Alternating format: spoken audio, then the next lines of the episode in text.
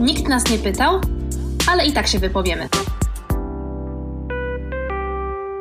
Halo, halo, dzień dobry, drogie słuchaczki i drodzy słuchacze. Witam Was bardzo serdecznie w kolejnym odcinku podcastu Nikt nas nie pytał, ale i tak się wypowiemy. Sama już się prześcigam w tym, że mówię, że każdy odcinek jest specjalny i po prostu tej specjalności to niedługo zabraknie.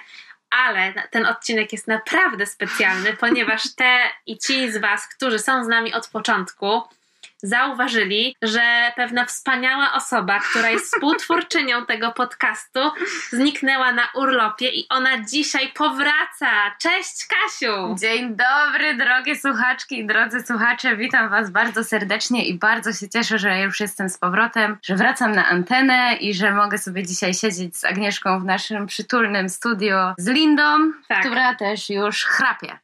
Niezawodnie Linda jak zwykle przyjęła pozycję przy głośniku i myślę, że chrapnie tutaj nie raz przy naszych rozważaniach, ale tylko potwierdzając słuszność tego wszystkiego, jak na wierną mopsiczkę przystało. Oczywiście. Ja tylko chciałam powiedzieć, że wracam po dłuższej przerwie, w której musiałam się zająć swoim zdrowiem psychicznym i mam tylko taki prosty przekaz na powitanie dla Was wszystkich. Uważajcie na siebie i dbajcie o siebie, bo pandemia to nie jest miły czas i każdy ma prawo do chwili słabości. Tak jest. A ja już wróciłam w pełni sił. No i jeszcze raz się witam. Tak, ja się bardzo cieszę. Wiem, że wiele z Was czekało na powrót Kasi. Ja się bardzo cieszę, że wracamy do wspólnego nagrywania, ale też przy okazji takie małe ogłoszenie, że podjęłyśmy wspólną decyzję o tym, że podcast będzie mieć taką trochę nową formułę hybrydową. Połączyłyśmy to, co stare, z tym, co nowe się zrodziło podczas nieobecności Kasi i będziecie nas mieli okazję i miały okazję usłyszeć razem co jakiś czas, ale też będziemy wspólnie i oddzielnie realizowały taki projekt naszych rozmów z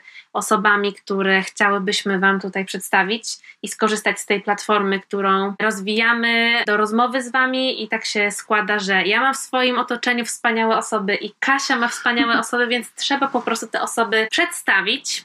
I ugościć. I ugościć, więc jak wszystko dobrze pójdzie i pandemia nie będzie zbytnio złośliwa, to następny odcinek będzie z udziałem Kasi i jej gości niespecjalnej, więc możecie wyczekiwać tego wszystkiego, ale zanim to nastąpi, to my też musimy tutaj pouprawiać naszą, naszą gadaninę. Naszą gadaninę, musimy nadmuchać naszą lewacką bańkę, musimy znowu przyczynić się do obalenia patriarchatu, no bo przecież tylko po to się spotykamy.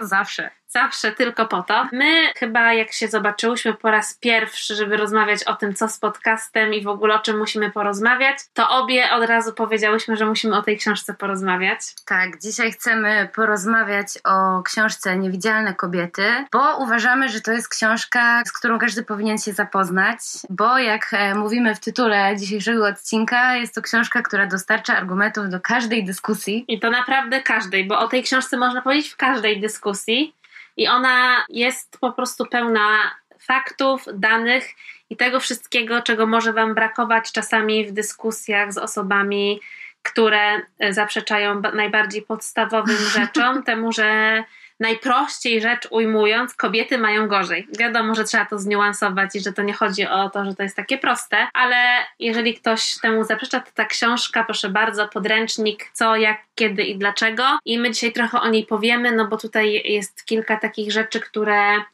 no, nas same zadziwiły, bo my, mhm. jak wiadomo, uprawiamy poletko feministyczne i trochę patriarchalne chwasty wyrywamy. Staramy się. Już zaczynam z metaforami. Już jadę. Ale ta książka po prostu opisuje życie człowieka i życie kobiety pod wieloma względami i w wielu sferach. Dlatego też nadaje się do każdej dyskusji, bo jest tutaj cały przekrój sytuacji, które wskazują na jawną bądź ukrytą, bądź nieuświadomioną dyskryminację od miejsca pracy przez medycynę po prawo, po projektowanie miasta. I tak po kolei chciałbyśmy wrzucić kilka przykładów.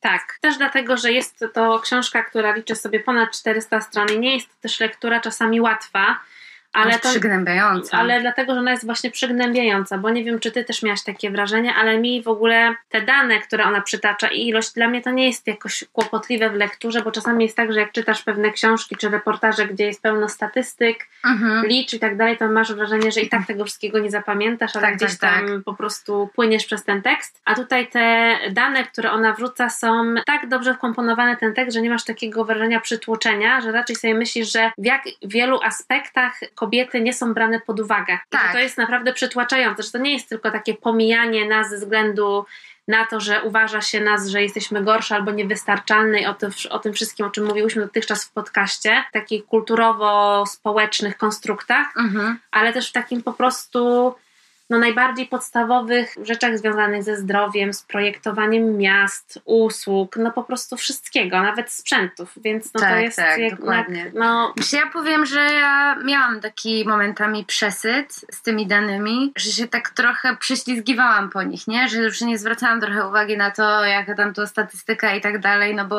bardziej istotne było to, czego te statystyki dotyczą dla tak. mnie, niż jak sam, jakby sam odsetek, ale rzeczywiście tych danych i statystyk statystyk jest dużo w tej książce, ale też momentami nie ma danych i nie ma tych statystyk i o tym też jest tytuł tej książki, Niewidzialne tak. kobiety, że danych, i to jest jakby też przesłanie, wydaje mi się, tej książki, że autorka tutaj nawołuje do tego, żeby te dane zbierać i żeby te dane różnicować pod kątem płci. Bo dlatego też jesteśmy niewidzialne, że w domyśle, jak mówi się człowiek, to myśli się mężczyzna. To jest też jakaś taka bardzo ważna teza tej książki, że kobiety, co jest paradoksalne, bo jest nas więcej niż mężczyzn, to stanowimy mniejszość i dodatkowo jesteśmy niewidzialne właśnie dlatego, że jesteśmy raczej wyjątkiem od reguły reguły w tym świecie, który domyślnie jest męski, skonstruowany dla mężczyzn, skonstruowany przez mężczyzn i skrojony na ciało człowieka, czyli ciało białego mężczyzny. Tak, to jest przerażająca teza, bo jak sobie uświadomimy, że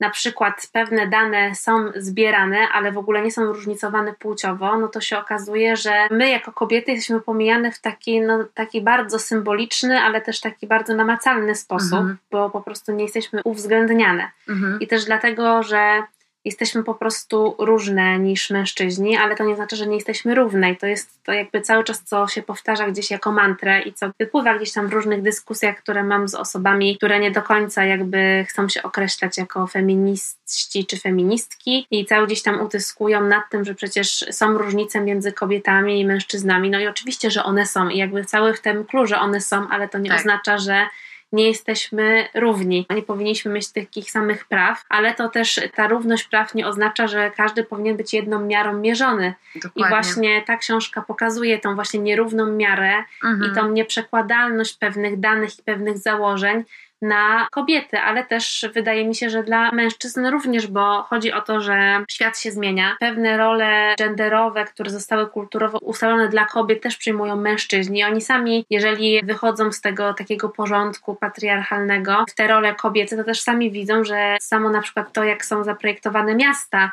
i jak oni stają się na przykład pieszymi, na przykład idą na tacierzyński urlop i muszą przyjąć te wszystkie sprawunki, którymi na przykład na co dzień zajmują się kobiety, to widzą, że ta sama architektura miasta czy transportu miejskiego jest niezbyt przyjazna Dokładnie. i można wejść w te buty, ale no nie ma się co oszukiwać, że jakby obecność kobiet przy nawet samym badaniu i tego, żeby pamiętać o perspektywie kobiet jest potrzebna po prostu ze względu na to, żeby pamiętać o tym, że trzeba wyjść poza swoje widzenie świata, no bo jak jesteś mężczyzną, to wiadomo, jakby mówisz ze swojego doświadczenia i no większość mężczyzn, zwłaszcza białych, heteroseksualnych, cisseksualnych, nigdy, nie, może nie, że nigdy, ale według mnie nie za bardzo ma doświadczenie takiego upominania się o swoje prawa. Mhm a no kobiety no, stykają się z tym od początku właściwie, nie mają męskiego przywileju. To wyczulenie na ten brak obecności albo pomijanie jest no, trochę w nas gdzieś tam zaszczepione, no bo jakby gdzieś tam to kwestionowanie tego, jak, w jaki sposób się nas widzi albo się nas nie widzi, jest tutaj kluczowe w tym wszystkim. No tak, ale jednocześnie pomimo tego, że jesteśmy przyzwyczajone do tego, że musimy się trochę o swoje upomnieć, to równie mocno mamy szczepione to, że nie mamy za głośno protestować. Tak, dokładnie. I to jest ten jakby kolejny paradoks chyba, że najlepiej, żebyśmy były miłe i nikomu nie przeszkadzały i jak poczekały na swoją kolej, aż ktoś pozwoli nam zabrać głos, ale o tym wszystkim już wielokrotnie mówiłyśmy w podcaście, więc przejdźmy do konkretów. Przejdźmy do konkretów, bo już tutaj wspomniałyśmy parę razy o, o tym projektowaniu miasta i Jaki jest taki najprostszy przykład, który przychodzi do głowy, no to chociażby szerokość chodników i to, że miasta najczęściej są skrojone na potrzeby kierowców. Tutaj jeszcze dochodzi do tego fakt, że autorka no, pisze raczej o rzeczywistości Stanów Zjednoczonych, gdzie w ogóle miasta są bardziej zaprojektowane dla kierowców i dla tak, samochodów. Ponieważ ona naprawdę przeplata i ma dużo wątków też europejskich, mówi tak, też tak. o Indiach, więc to naprawdę jest bardzo duży miks, ale pokazujący jakby skalę że w różnych obszarach i na różnych szerokościach geograficznych ten problem, o którym ona się przejawia się w inny sposób. Dokładnie. No i ta szerokość chodnika, gdzie kobieta często musi się przecisnąć, czy to z wózkiem, z dzieckiem, czy z wózkiem z e, osobą niepełnosprawną albo starszą, którą się opiekuje, bo najczęściej ten obowiązek opiekuńczości spada na, na kobiety. Czy musi się przecisnąć z pakunkami, bo idzie z zakupami, to to jest jakby taki przykład, który chyba każdemu przychodzi do głowy. Natomiast co było dla mnie zaskakujące w lekturze, to były te statystyki, statystyki, które dotyczyły odśnieżania chodników. Tak. I tego, że w momencie, kiedy.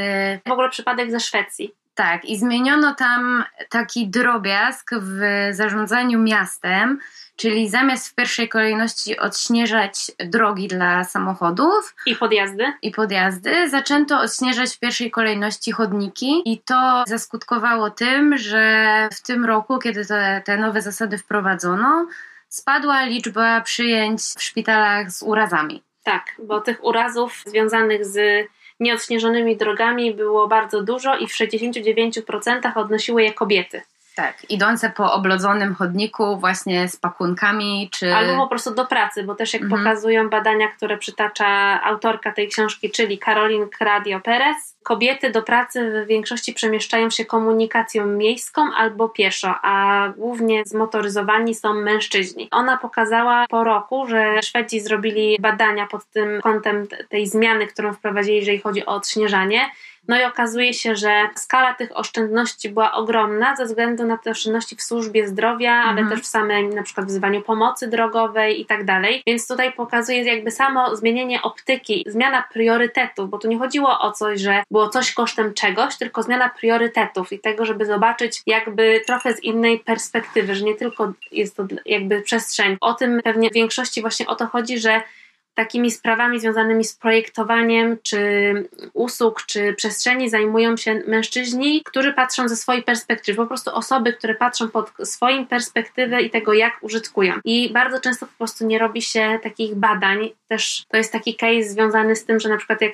moja przyjaciółka prowadzi swoją agencję i przychodzą na przykład do niej klienci i oni na przykład mają jakiś pomysł na biznes no i bardzo często, jak ona zadaje kilka takich podstawowych pytań, że kto jest grupą docelową, czy zrobili badania, czy na przykład w swoim budżecie mają przewidziane testowanie w tej grupie docelowej, jak już ją określą, bo bardzo często jej nie określają, żeby na przykład zrobić ten user experience i żeby przetestować to, co chcą wypuścić, no to po prostu są takie bardzo podstawowe rzeczy, jak sobie o tym myślisz, jeżeli chcesz zainwestować w coś i coś wypuścić, ale się okazuje, że nie, bo przecież oni patrzą przez swój pryzmat i to jest też taki case klątwy wiedzy, czyli mhm. tego, że dla nas to się wydaje oczywiste, że przecież to, jak my żyjemy i w domyśle, że to jest po prostu bardzo często męsko-osobowe, mhm. bo po prostu tak jest, no to to się okazuje, że to no, powinno być bardziej zróżnicowane, bo to bardziej sprzyja temu, żeby po prostu ta przestrzeń była przyjazna i ta sytuacja ze szwedzkim odśnieżaniem jest takim bardzo dobitnym przykładem tego, że niewielka zmiana przyczynia się też nie tylko do tego, że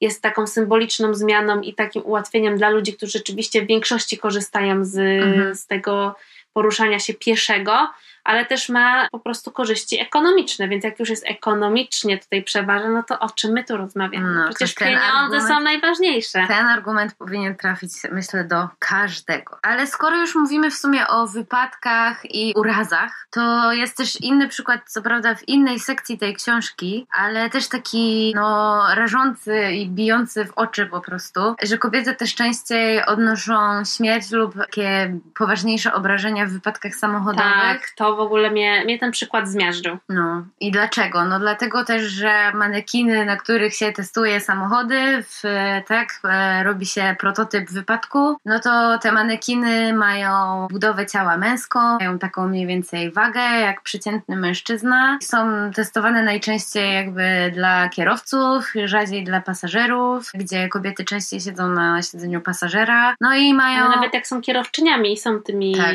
to po prostu jakby te testy są nieadekwatne do tego, jakby kiedy one zostają kierowczyniami, bo mhm. na przykład dużą rolę w takim wypadku czy zderzeniu, które na przykład, czy kolizji, w którą wchodzi samochód, ma po prostu waga tego pasażera, którą się gdzieś tam szacuje no i po prostu kobiety czasami dlatego, że są dużo lżejsze i mają zupełnie inny rozkład mięśni, tkanki tłuszczowe i innych rzeczy, po prostu na przykład wypadają z tych samochodów, a nie powinny, bo w tych wszystkich badaniach, które były w, czy testach, to mężczyzna, czy ten prototyp męski udaje się uratować tę osobę z wypadku, teoretycznie mhm. dlatego, że ona po prostu nie wypada z tego samochodu ze względu na swoją wagę. Tak, tak, dokładnie. No a już nie wspominając o tym, że ja się przynajmniej nie spotkałam, może że jest coś takiego, ale mi na ten temat nic nie wiadomo, że no osoby, które są w ciąży, też jest dla nich niewygodne zapięcie pasa bezpieczeństwa tak. i ten brzuch, w którym się znajduje płód też nie tak. jest chroniony właściwie i osoba, która jest w ciąży też nie jest właściwie chroniona, bo ma niewłaściwie zapięty pas, nie?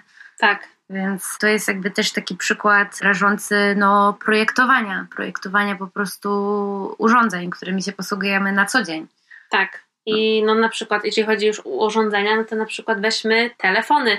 Mhm. To, że ja w ogóle mam wyjątkowo małe dłonie, więc ja zawsze się dziwiłam, że jak to jest możliwe, że każdy telefon jest dla mnie za, za duży, duży, no ale teraz się okazuje, że mi nigdy nie przyszło do głowy, że przecież on został zaprojektowany pod kątem męskiej dłoni, co ona też przytacza Caroline Criado Perez w swojej książce, że wszystkie te urządzenia, zwłaszcza telefony, które są teraz nieodłącznym elementem naszego życia, zostały też zaprojektowane pod męską dłoń i teraz już się nie dziwię, dlaczego ja potrzebuję używać aż dwóch rąk, kiedy na przykład piszę coś albo no. korzystam w ogóle z telefonu. Po prostu moja mała rączka nie wystarcza. No, albo ci wypada ten telefon, nie? I się tak. tłucze. Kolejny przykład z tej serii to jest projektowanie odzieży ochronnej do pracy tak. Od, nie wiem, prostych prac typu jakichś takich robotniczych powiedzmy, mhm. gdzie masz za luźne rękawice albo za luźny kombinezon i po prostu utrudnia to twoje ruchy, albo za luźna rękawiczka może się wciągnąć do maszyny i też cię uszkodzić. Po no już takie bardziej widowiskowe przykłady, jak na przykład w służbach jakichś bezpieczeństwa, tak, że policjantki czy strażaczki mają inaczej, właśnie nie mają inaczej zaprojektowanej odzieży roboczej, tylko daje im się odzież roboczą o rozmiar lub dwa rozmiary mniejszą, mhm. która nie uwzględnia tego, że na przykład dajmy na to kamizelka kuloodporna dla kobiety powinna mieć inny kształt, tak. Y, żeby lepiej chronić jej klatkę piersiową, nie? To są po prostu skandaliczne jakieś takie, no bo prawo pracy po prostu wymaga tego, żeby zapewnić bezpieczeństwo swoim pracownikom, nie? A jest to skandaliczne, no bo to... No jak... właśnie, zapewniać pracownikom, ale już pracowniczkom to niekoniecznie no, że się o tym nie myśli, nie? Że jak to czytasz, jak czytasz te przykłady w tej książce, no to nagle mówisz, no tak, no oczywista sprawa, nie? Tak. A w domyśle, jak żyjesz na co dzień, no to właśnie...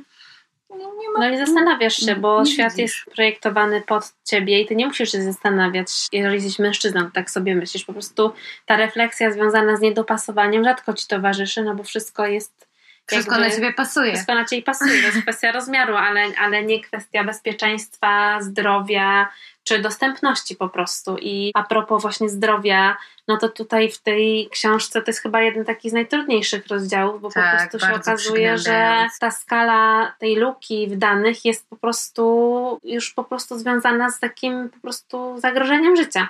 Że kobiety umierają przez to, że nie ma takich badań.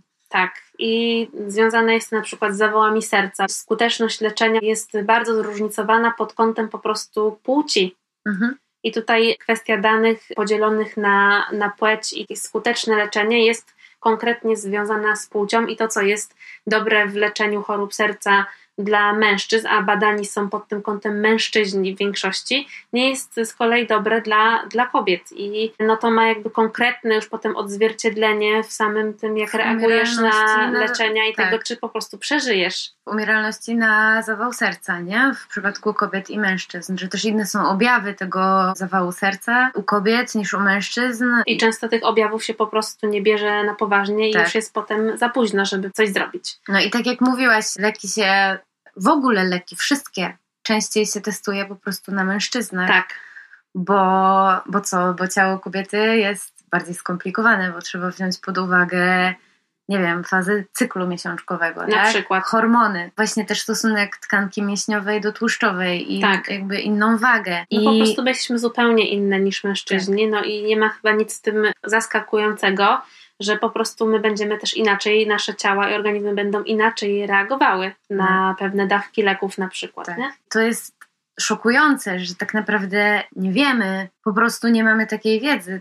Ta, wiedza nie istnieje na temat tego, jakie mogą być dla nas skutki uboczne pewnych leków, czy może istnieje bardziej skuteczne leczenie wielu chorób, nie? I właśnie przez to. Tak, bo tych danych się po prostu po raz kolejny nie różnicuje pod względem płci, co w ogóle, no dla mnie, jeżeli chodzi o taki aspekt związany z medycyną, jest to po prostu szokujące, ale kolejnym takim dla mnie przykładem bardzo takim, aż po prostu mnie trochę zmroziło, kiedy o tym czytałam, ona przytacza ten przykład związany z aplikacją Apple Health. Mhm i tym, że mężczyźni zaprojektowali taką aplikację, która jest dostępna w iPhone'ach, gdzie można tam wszystkie swoje parametry zdrowia wprowadzić i tam ci po prostu cuda możesz wyczytać i dowiedzieć się o swoim ciele. No i kiedy dostała do testowania kobiet, to powiedziała, no ale jakim cudem połowa populacji kobiet, która jest na tym świecie, stanowiłym większość i nie ma tej jednej podstawowej informacji, którą mogłybyśmy sprawdzić w tej aplikacji, czyli na przykład kiedy będzie nasze następne krwawienie. No. no i to jest jakby dla nas kobiet, to jest oczywiste, że po prostu kalendarzyk gdzieś tam funkcjonuje, to w jaki sposób nasz cykl się zachowuje i to jest dla nas podstawowa informacja, którą śledzimy z miesiąca na miesiąc.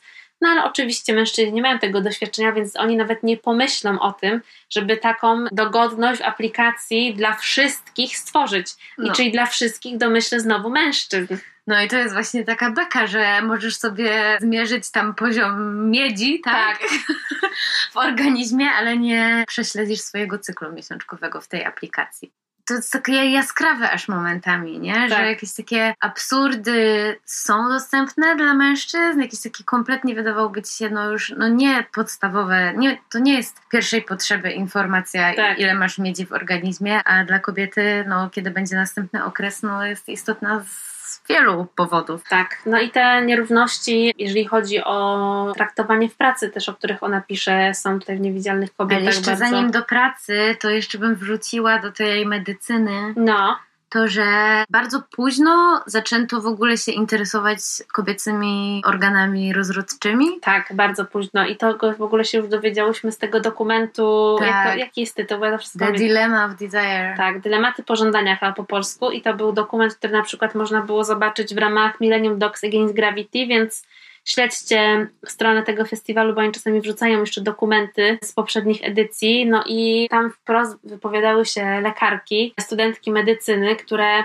kiedy studiowały te atlasy anatomii, to mówiły, że dopiero zwróciły uwagę, że narządy kobiety zostały opisane dopiero gdzieś w XIX wieku. Pojawiały się pierwsze zmianki, jakieś takie pierwsze szkice i że wciąż mimo takiego skomplikowania to jest po prostu jedna na przykład strona w atlasie, że tam w ogóle mhm. zniuansowanie, jakieś opisanie dokładne to w ogóle wciąż nie istnieje i że to jest tak przytłaczające, przecież kobiety mają zdolność rodzenia, więc w ogóle jakby no jakby to jest w cholerę skomplikowane i ważne, ale temu się w ogóle tym y, organom się w ogóle nie poświęca zbytnio uwagi, już nie mówiąc tutaj o samym po prostu ważnej rzeczy, jaką jest przyjemność. Tak, I orgazm, i w ogóle kobieca przyjemność jest tutaj na, bardzo nacenzurowanym i to jest kolejny przykład tego. Tak, bo wiadomo, że będzie ta przyjemność inaczej odczuwalna przez kobiety ze względu na ich budowę ciała i, i inny rodzaj organów, tak? A gdzieś to w ogóle jest na marginesie i to znowu jesteśmy jakimś wyjątkiem od reguły, a nie normą, nie? Że, że znowu jesteśmy jakąś anomalią. Tak. No tutaj opiszemy ciało całego człowieka, tak? Całe ciało człowieka, wszystkie jego organy wewnętrzne, nie wiem, penis opisany, elaboraty, mnóstwo prac naukowych, penis można tutaj, wszystko jak działa i tak dalej,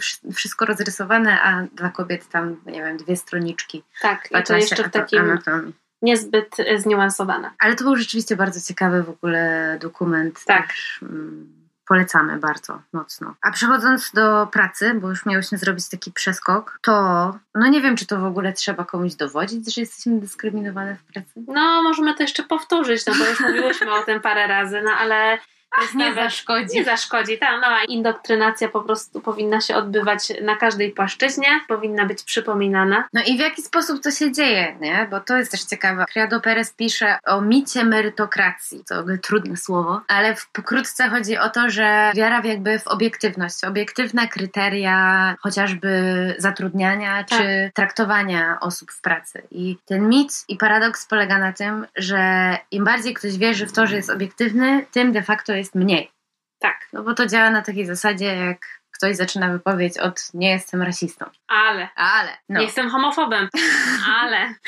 Ale. No i nie jestem mizoginem, ale. Tak. I to też tak działa, że no przecież tu u nas się nie dyskryminuje kobiet, a tak naprawdę bardzo często to jest ten tak zwany unconscious bias, czyli to właśnie nieuświadomione uprzedzenie, które też funkcjonuje na wielu poziomach i trudno jest je wyplenić. No i ona się przejawia głównie na przykład w takim podejściu do kobiet jako pracowniczek, które mają możliwość zostania matkami. I to jest jakby od już w jakichś standardach związanych z na przykład rekrutacją odgórnie przyjęta zasada, że nie można zapytać kobiety, czy planuje być w ciąży, czy jest w ciąży i tak dalej ale nieraz jakby y, ja spotkałam się też z takim myśleniem i nawet u moich koleżanek jeszcze parę lat temu, kiedy na przykład same mierzyły się z zatrudnianiem, czy sama słyszałam w swoim środowisku pracy, że na przykład y, nie chce się komu czegoś zlecić, bo przecież ona może zajść w ciąży, że nie warto inwestować w kobietę jako pracowniczkę, dlatego że ona przecież jak zajdzie w ciąży, to wypadnie na rok czy na dwa tak, lata. jest w takim wieku, że na pewno będzie chciała, że w ogóle się zakłada, że na pewno będzie chciała. Tak, i to, że na przykład ktoś może powiedzieć, że nie, nie planuje na przykład posiadania rodziny, nie chce, to to jest i tak, że i tak zmienisz zdanie, bo przecież no każda kobieta chce. I ja nawet miałam taki przykład u lekarza, kiedy Skandal. na przykład miałam mieć dokonany jakiś tam zabieg i e, on mnie poinformował o takim ryzyku, że jak podam się temu zabiegowi, to w przyszłości mogę mieć trudności, ale nie muszę z zajściem w ciążę. No to ja jej poinformowałam, że bardzo dziękuję za te informacje, ale że dla mnie zajście w ciążę jest w ogóle rzeczą, której ja nie planuję w swoim życiu, a nawet jeżeli będę chciała zostać kiedyś matką, no to są różne sposoby na zostanie nią i że dla mnie w tym momencie priorytetem jest moje zdrowie, więc chciałabym się poddać temu zabiegowi. Na co pan doktor oświadczył mi, pan doktor, że nie wykona mi tego zabiegu, ponieważ on już widział zbyt wiele przypadków kobiet, które zmieniły zdanie i że on się nie podejmie tego zabiegu i że w ogóle ja na pewno będę chciała być Czyli matką. podjął te decyzje za ciebie. Tak. Ogólnie... I założył, że ja w ogóle nie mam takiej możliwości, żeby racjonalnie zadecydować o tym, co jest dla mnie najlepsze w danym momencie. I wiecie, to nie jest tylko tak, że to jest jedyna decyzja, która jakby może skutkować na Twoje przyszłe życie. Codziennie podejmujemy takie decyzje, które mogą sprawić, że kiedyś będziemy chcieli jednak coś innego. I jakby mhm. ja naprawdę nie rozumiem, dlaczego wciąż te jakby prawa reprodukcyjne są kurde tak nacenzurowanym i tak bardzo kobiety pozbawione są podmiotowości y, i sprawczości w tej kwestii. To jest skandal. I can't believe I still have to protest this shit. Na tak. marginesie cały czas tak, nie składamy parasolek i nie godzimy się na to, żeby ktoś podejmował za nas te decyzje. Nie godzimy. Wybór, a nie zakaz. Mamy prawo do decydowania o swoim ciele. A prawo do decydowania o naszym ciele obejmuje też to, czy chcemy zostać matkami, czy nie chcemy. Tak. A woman. A woman. No i właśnie, no bo powiedziałyśmy o takim bardzo też oczywistym w tak. sumie przykładzie, nie? Ale tych przykładów na taką nieuświadomioną dyskryminację kobiet w środowisku pracy jest więcej. Kobiety częściej rezygnują z jakiejś pracy, tak. dlatego że nie mają tam możliwości rozwoju dalszego, że ścieżka kariery w pewnym momencie dla nich się urywa. Mhm. To też jest związane z tym, że na przykład nie są awansowane albo nie są szkolone, bo na przykład będą szły na macierzyński, ale nie tylko z tym. Kobiet się trochę rzadziej słucha, w sensie mhm. takim, że bardzo często kobiety mówią o tym, że ich pomysły nie są traktowane do końca na poważnie. Mhm. że, no wiecie, to jest jakby w takich też bardzo podstawowych rzeczach, jak że na zebraniu kobietom się przerywa, że się ich nie słucha. O tym też pisze, o takich statystykach pisze Criado Perez, że kobiety nie czują się do końca komfortowo, biorąc udział w pewnych dyskusjach, w których dominują mężczyźni, chociażby dlatego właśnie, że się ciągle im przerywa. To też w ogóle z innej sekcji książki, ale inne dane pokazuje, że kobiety rzadziej przerywają mężczyznom, mhm. a, a jeżeli to robią, to są też gorzej postrzegane niż mężczyźni, gdy robią to samo. Tak, i o takim podwójnym standardzie i o przejawach na przykład właśnie mansplainingu rozmawiałam w zeszłym odcinku z Lecyną Marzec, więc polecam, jeżeli ktoś chce zgłębić ten problem, to można sobie odpalić, kto jeszcze nie odpalił tego odcinka. O takich podwójnych standardach to można rozmawiać i rozmawiać, bo jest ich bardzo dużo. Ja na przykład mam taki z tego weekendu przykład, kiedy rozmawiałam z moją przyjaciółką, która prowadzi swoją własną agencję już od kilku lat i jej sposób komunikowania określilibyśmy w taki stereotypowy sposób jako męski, mhm. ponieważ dla niej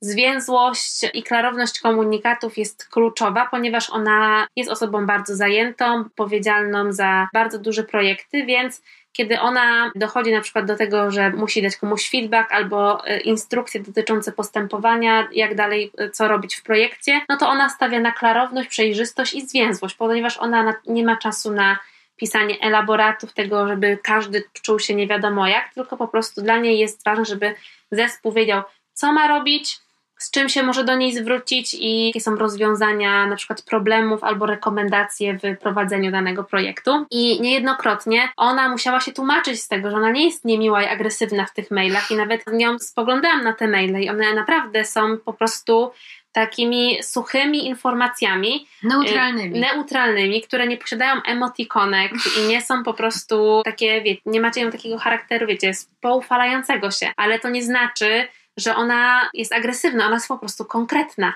I kiedy takie konkretne maile piszą mężczyźni, no to po prostu oni są profesjonalni, właśnie konkretni i tego się od nich oczekuje. Ale od kobiet oczekuje się, żeby one przede wszystkim były miłe i ta funkcja bycia miłą i tego, żeby sprawiać, żeby każdy wokół był zadowolony, jest po prostu wpisana gdzieś w takie kulturowe DNA, które się próbuje przypisać kobietom, co jest w ogóle absolutnie no, męczące. No to jest nie fair po prostu, no bo to jest też jakaś dodatkowa praca, którą musimy wykonać. The shitwork of conversation też to jest jakby ten sam case, żeby podtrzymać rozmowę, żeby było miło, żeby właśnie, żeby zagospodarzyć na przykład tak. na spotkaniu firmowym, tak, że to raczej kobiety przygotują tą kawę, to one zrobią tak, notatki. Tak, nawet jeżeli jesteś na takim samym stanowisku jak mój kolega, to nikt go nie poprosi, czy on zrobi kawę, tylko to zawsze ja muszę zrobić tą kawę. Tak. I dlaczego? No jakby to nie jest wpisane w mój zakres obowiązków, tak? tak? Ale jeżeli tego nie zrobisz, no to jesteś niemiła, jesteś e, suką, nie tak. wiem, jesteś po prostu... Jesteś kropką nienawiści. Jesteś kropką nienawiści, więc to jest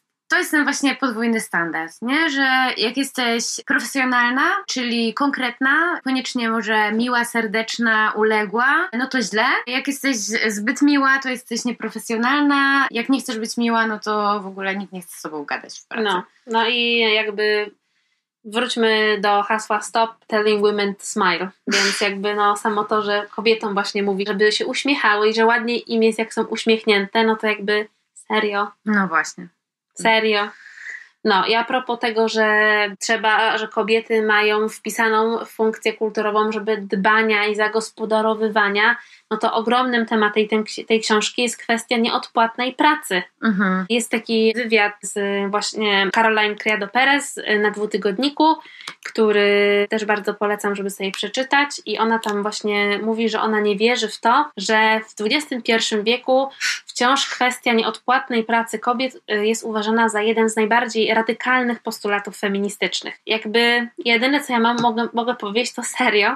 No. W tej książce w bardzo różnych sektorach, przez które ona filtruje, tą niewidzialność kobiet, bardzo często powraca ta kwestia nieodpłatnej pracy i skali, na jaką ona jest rozwinięta, ale też w ogóle tego, że to można po prostu policzyć. To zostało policzone w momencie, kiedy ona gdzieś tam to opisuje dokładnie, że w latach 60. w Stanach więcej kobiet zaczęło pracować zawodowo, w związku z czym te, te obowiązki, które wykonywały normalnie w domu, trzeba było komuś zlecić, więc jakby stały się one usługami, za które dawano komuś wynagrodzenie i przez co wliczało się to do PKB. Mhm. Czyli no, cała ta, już nie mówię nawet o nieodpłatnej pracy emocjonalnej, którą tak. wykonujemy na co dzień, już nie mówię nawet o tym przygotowywaniu kawy, czy posprzątaniu biura, czy jakby zrobieniu notatek, tylko cała ta praca związana z opieką nad dziećmi, związana z opieką nad starcami, związana z opieką nad osobami chorymi, niepełnosprawnymi, którą kulturowo, standardowo zawsze wykonują kobiety, plus cała praca pod tytułem utrzymanie domu, tak, posprzątanie, ugotowanie i tak dalej, i zrobienie zakupów. Ogrom obowiązków obowiązków, które kobiety wykonują obok pracy zawodowej. Czyli tak, tak naprawdę dwa etaty, nie? Tak. Gdzie cały czas jest to niedoceniane i niewyceniane. Bo tak. to też jest praca, którą się nie uznaje za ważną, a bez niej no świat by runął. To no, jest jakby dobry, tak jest. filar po prostu funkcjonowania takiego całego funkcjonowania spo społeczeństwa, nie? Co też by the way, też na marginesie e, a propos różnych form strajkowania, które można uskutecznić. To jest ten przykład kobiet, e, które na Islandii jeden dzień zastrajkowały i po prostu nie przyszły do pracy, nie wykonywały swoich obowiązków w domu i to sparaliżowało praktycznie kraj na, na, na cały ten dzień, nie? Więc to też jakby pokazuje dobitnie, że ta praca jest ważna i że powinna być uznawana za ważną i powinna stać się opłacaną.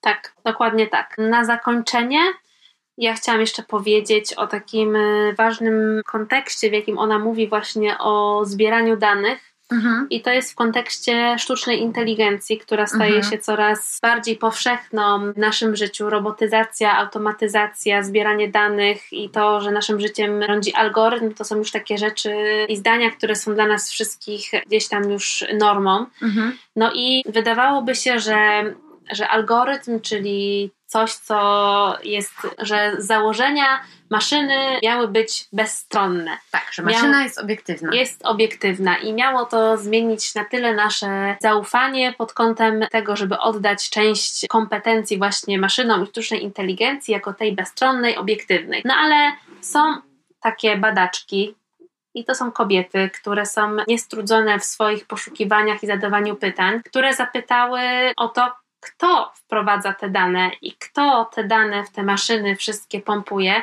I okazuje się, że kiedy przyjrzeć się tym wszystkim danym gromadzonym przez sztuczną inteligencję, to się okazuje, że one też są pełne uprzedzeń. Mhm. I ja miałam okazję teraz obejrzeć przy okazji American Film Festival taki super dokument y, Zakodowane uprzedzenia. Jeżeli kiedykolwiek będziecie mieli okazję to obejrzeć, to bardzo polecam, podlinkujemy tu w opisie mhm. podcastu, no bo to właśnie pokazuje walkę czterech świetnych badaczek, profesjonalistek, które właśnie w tym technicznym świecie algorytmów sprawdzają je pod kątem uprzedzeń, no i to do czego one dochodzą, co odkrywają jest po prostu szokujące.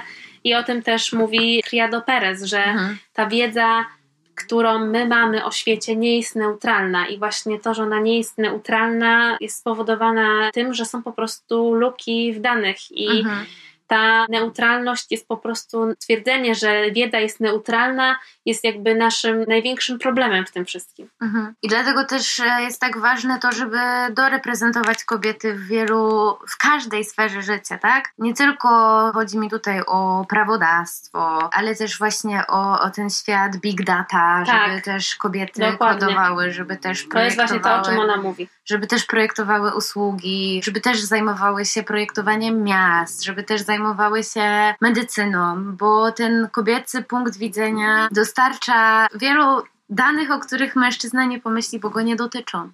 Tak, pamiętajcie, że bycie policzonym to bycie reprezentowanym i to jest w ogóle bardzo ważna nauka płynąca z tej książki, że dopóki nie jesteśmy doreprezentowane nawet nie tylko w takich kulturowych obrazach, o których my tutaj mówimy w tym podcaście, ale też po prostu w danych, to nas po prostu nie ma i ten świat nie będzie też dla nas. Wiadomo, że zmiana jest powolna i ona się już gdzieś tam dzieje, ale jest też mnóstwo takich sektorów po prostu życia codziennego związanym z projektowaniem czy transportu, czy samej architektury miasta, które po prostu sprawiają, że ta przestrzeń staje się coraz bardziej przyjazna i to są proste rozwiązania, które też sprzyjają po prostu samej ekonomii mhm. i temu, że po prostu ten świat będzie bardziej dostępny i bardziej przyjazny i będzie być może skłaniał nas coraz bardziej do refleksji na temat tego, żeby nie projektować czy myśleć o wszystkim z jednej perspektywy. Tak.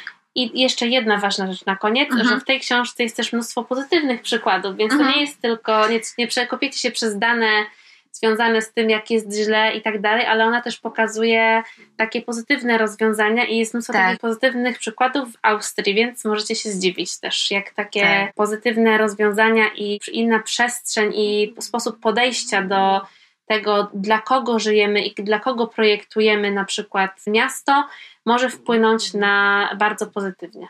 No bo to jest po prostu tak, że jak ta wiedza się już pojawia, no to i jest brana pod uwagę, Tak. no to można znaleźć rozwiązania, które służą wszystkim, więc chyba tylko na koniec pozostaje nam powiedzieć, że domagajmy się swojego miejsca w tym świecie. Tak, tak patetycznie musi być A na co? koniec. Dajmy se. Dajmy se. Więc tak se dałyśmy i Wam dałyśmy, więc koniecznie zapoznajcie się z tą książką, bo to jest naprawdę coś, co przyda się w każdej dyskusji, żeby nie zabrakło argumentów i my tu powiedziałyśmy naprawdę tylko o jakimś wyimku. i Tak, jest jeszcze dużo jest ciekawostek mnóstwo w tej innych książce. spektakularnych przykładów i to naprawdę można sobie czytać, tak wiecie, dać se po rozdziale, Tak.